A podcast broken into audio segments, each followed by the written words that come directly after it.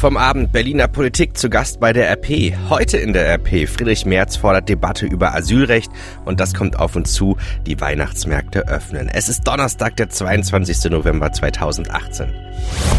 Der Rheinische Post Aufwacher. Der Nachrichtenpodcast am Morgen. Mit Daniel Fiene. Schönen guten Morgen.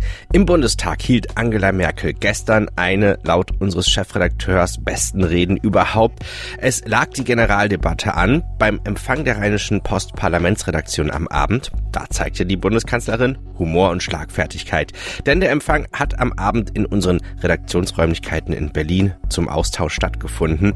Die Kanzlerin scherzte mit Gregor Gysi über ihre Nachfolge in der CDU, plauderte mit grünen Fraktionschefin Karin Göring-Eckardt und Vizekanzler Olaf Scholz von der SPD. Auch Christian Lindner von der FDP oder Julia Klöckner von der CDU, aber auch NRW-Vertreter wie Vizeministerpräsident Joachim Stamm von der FDP kamen zu dem mittlerweile schon traditionellen Empfang der Rheinischen Post in der Schumannstraße, nur wenige Fußminuten vom Reichstag entfernt. Und wir merken beim Regierungssprecher Stefan Seibert, dass dieser Empfang ihn sprachlos machte. Naja, er ist natürlich ohne jede Konkurrenz jedes Jahr der vollste, der engste, der lauteste Empfang, wo man schon nach einer halben Stunde keine Stimme mehr hat. Soweit die Nachteile. Die Vorteile sind natürlich, dass man so eng aneinander steht, dass sich Kontakte fast automatisch physisch ergeben und es immer interessante Gespräche gibt. Bei der SPD-Chefin Andrea Nahles stellte sich ein Feierabendgefühl ein. Ja, das hat schon das Gefühl von Feierabend. Es ist auch reinig, gemütlich. Es erinnert mich so an Karnevalsveranstaltungen, was die Beteiligung angeht. Und ansonsten ist es einfach auch so, dass es schon eine Art feste Institution in meinem Kalender im Jahr ist. Ne? Da muss man sich schon blicken lassen hier. Ne? Auch Düsseldorfs Oberbürgermeister Thomas Geisel war zu Gast als Botschafter des Rheinlands in Berlin. Also was mir gefällt ist, es ist eine zwanglose Geselligkeit. Also jeder kommt, bleibt eine Weile, jeder redet mit jedem. Ja, man kommt auch mal ins Gespräch mit Leuten, die man sonst nicht trifft. Da spielt Partei auch keine große Rolle. Und ich muss sagen, es ist auch ein Abend mit schöner Gastfreundschaft. Es ist ein gastfreundliches Haus, die Rheinische Post hier in Berlin. Mehr Fotos und Eindrücke findet ihr bei rponline.de. Schauen wir auf die Themen des Tages. Beim Blick auf die Fotos des RP-Empfangs, da fehlen drei Namen, die in letzter Zeit viele Schlagzeilen machten. Jens Spahn, Annegret Kramp-Karrenbauer und Friedrich Merz. Sie fehlten allerdings entschuldigt. Sie waren in Thüringen zu einem weiteren Bewerbungsgespräch. Und da ging es gestern Abend um ein heißes Eisen. Friedrich Merz hat als einer der Bewerber um den CDU-Vorsitz eine Debatte über das deutsche Asylrecht gefordert. Deutschland sei das einzige Land auf der Welt, das ein Individualrecht auf Asyl in der Verfassung stehen habe, das sagte Merz während der dritten CDU-Regionalkonferenz im thüringischen Seebach. Er verlangte außerdem eine Klarstellung darüber, dass durch den UN-Migrationspakt keine neuen Asylgründe geschaffen werden. Zum Beispiel dürfe der Klimawandel nicht als politischer Verfolgungsgrund und damit Asylgrund gelten.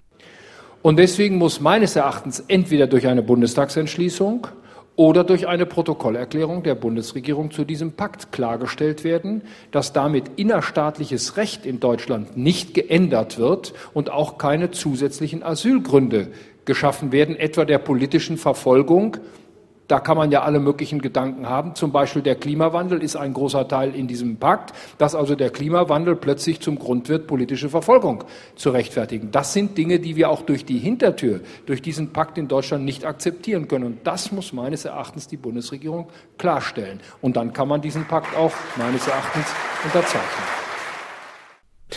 Die Grippesaison rückt näher und damit auch die Angst vor einem Engpass bei den Impfstoffen. Vereinzelt melden Arztpraxen, dass sie keine Dosen mehr zur Verfügung haben und das Paul-Ehrlich-Institut bestätigt, es gibt lokale Engpässe. Die Bundesbehörde ist unter anderem für die Genehmigung des jährlichen Grippeimpfstoffs verantwortlich.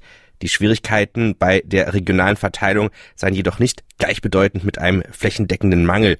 Die Gesamtmenge der Impfdosen deckt den Bedarf. Auch Thomas Preis, der Vorsitzende des Apothekerverbands Nordrhein, sagte uns, jeder, der geimpft werden will, der wird auch geimpft.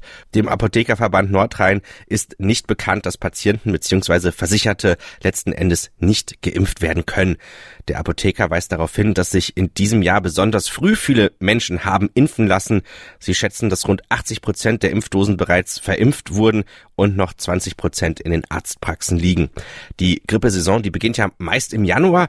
Die Apotheker und das Paul-Ehrlich-Institut halten die große Grippewelle in der vergangenen Saison für einen möglichen Grund für das aktuelle Interesse. Hinzu kommt, dass in diesem Jahr erstmals die Kosten für den wirksameren Vierfachimpfstoff von den Krankenkassen übernommen werden. Wir sind dann alle nur gerannt. So schilderten Werksarbeiter in Krefeld die Situation, als sie von einem lauten Knall bei einer Explosion berichteten. Auf dem Gelände des Krefelder Unternehmens Schmolz und Bickenbach ist gestern Nachmittag ein Schmelzofen explodiert. Die Feuerwehr verhinderte weitere Explosionen. Sieben Beschäftigte wurden dabei verletzt, zwei von ihnen schwer. Die Explosion habe das Dach der 3000 Quadratmeter großen Werkshalle in Brand gesetzt, sagte ein Sprecher der Feuerwehr. Die Explosion habe zudem so viel Staub aufgewirbelt, dass man Staubexplosionen befürchtet habe. Die Feuerwehr setzte eine Wasserwand gegen den Staub ein. Die umliegenden Schmelzöfen konnten kontrolliert heruntergefahren werden. Die Ursache der Explosion und die Höhe des Schadens ist noch nicht klar. Schauen wir auf die Themen des Tages. Heute wird in den USA Thanksgiving gefeiert und bei uns, da eröffnen in vielen Städten schon die Weihnachtsmärkte, wie zum Beispiel in Düsseldorf. Die meisten Weihnachtsmärkte werden allerdings erst in der kommenden Woche eröffnet. Doch wenn ihr beispielsweise nicht in Düsseldorf, aber in Freiburg, Dortmund oder Bochum wohnt, dann könnt ihr schon ab heute an festlich geschmückten Buden Glühwein trinken und in Dauerschleife Jingle Bells mitsummen, also noch vor Toten Sonntag und weit vor dem ersten Advent. Die Kirchen, die stören sich an der frühen Markttreiberei, weil Weihnachten schließlich nicht irgendeine kulturelle Lichtfeierei am Jahresende sei, so wie es das äh, bis zum Essen jetzt kritisiert. Aber in Bayreuther kann man da nur milde lächeln.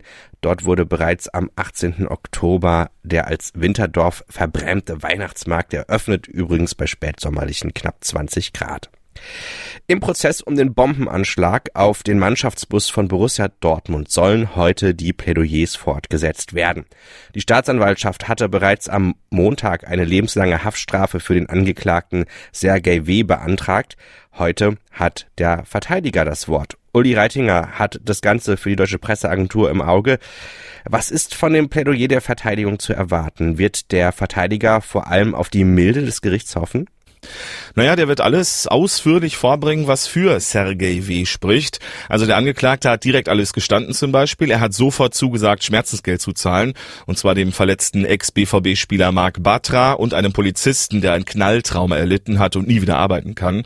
Und die Verteidigung wird wahrscheinlich bei der Version bleiben, dass der Angeklagte die drei Sprengsätze extra so gebaut und platziert hat, dass sie nur Angst und Schrecken verbreiten, aber niemanden töten sollten. So sagt der Angeklagte zumindest.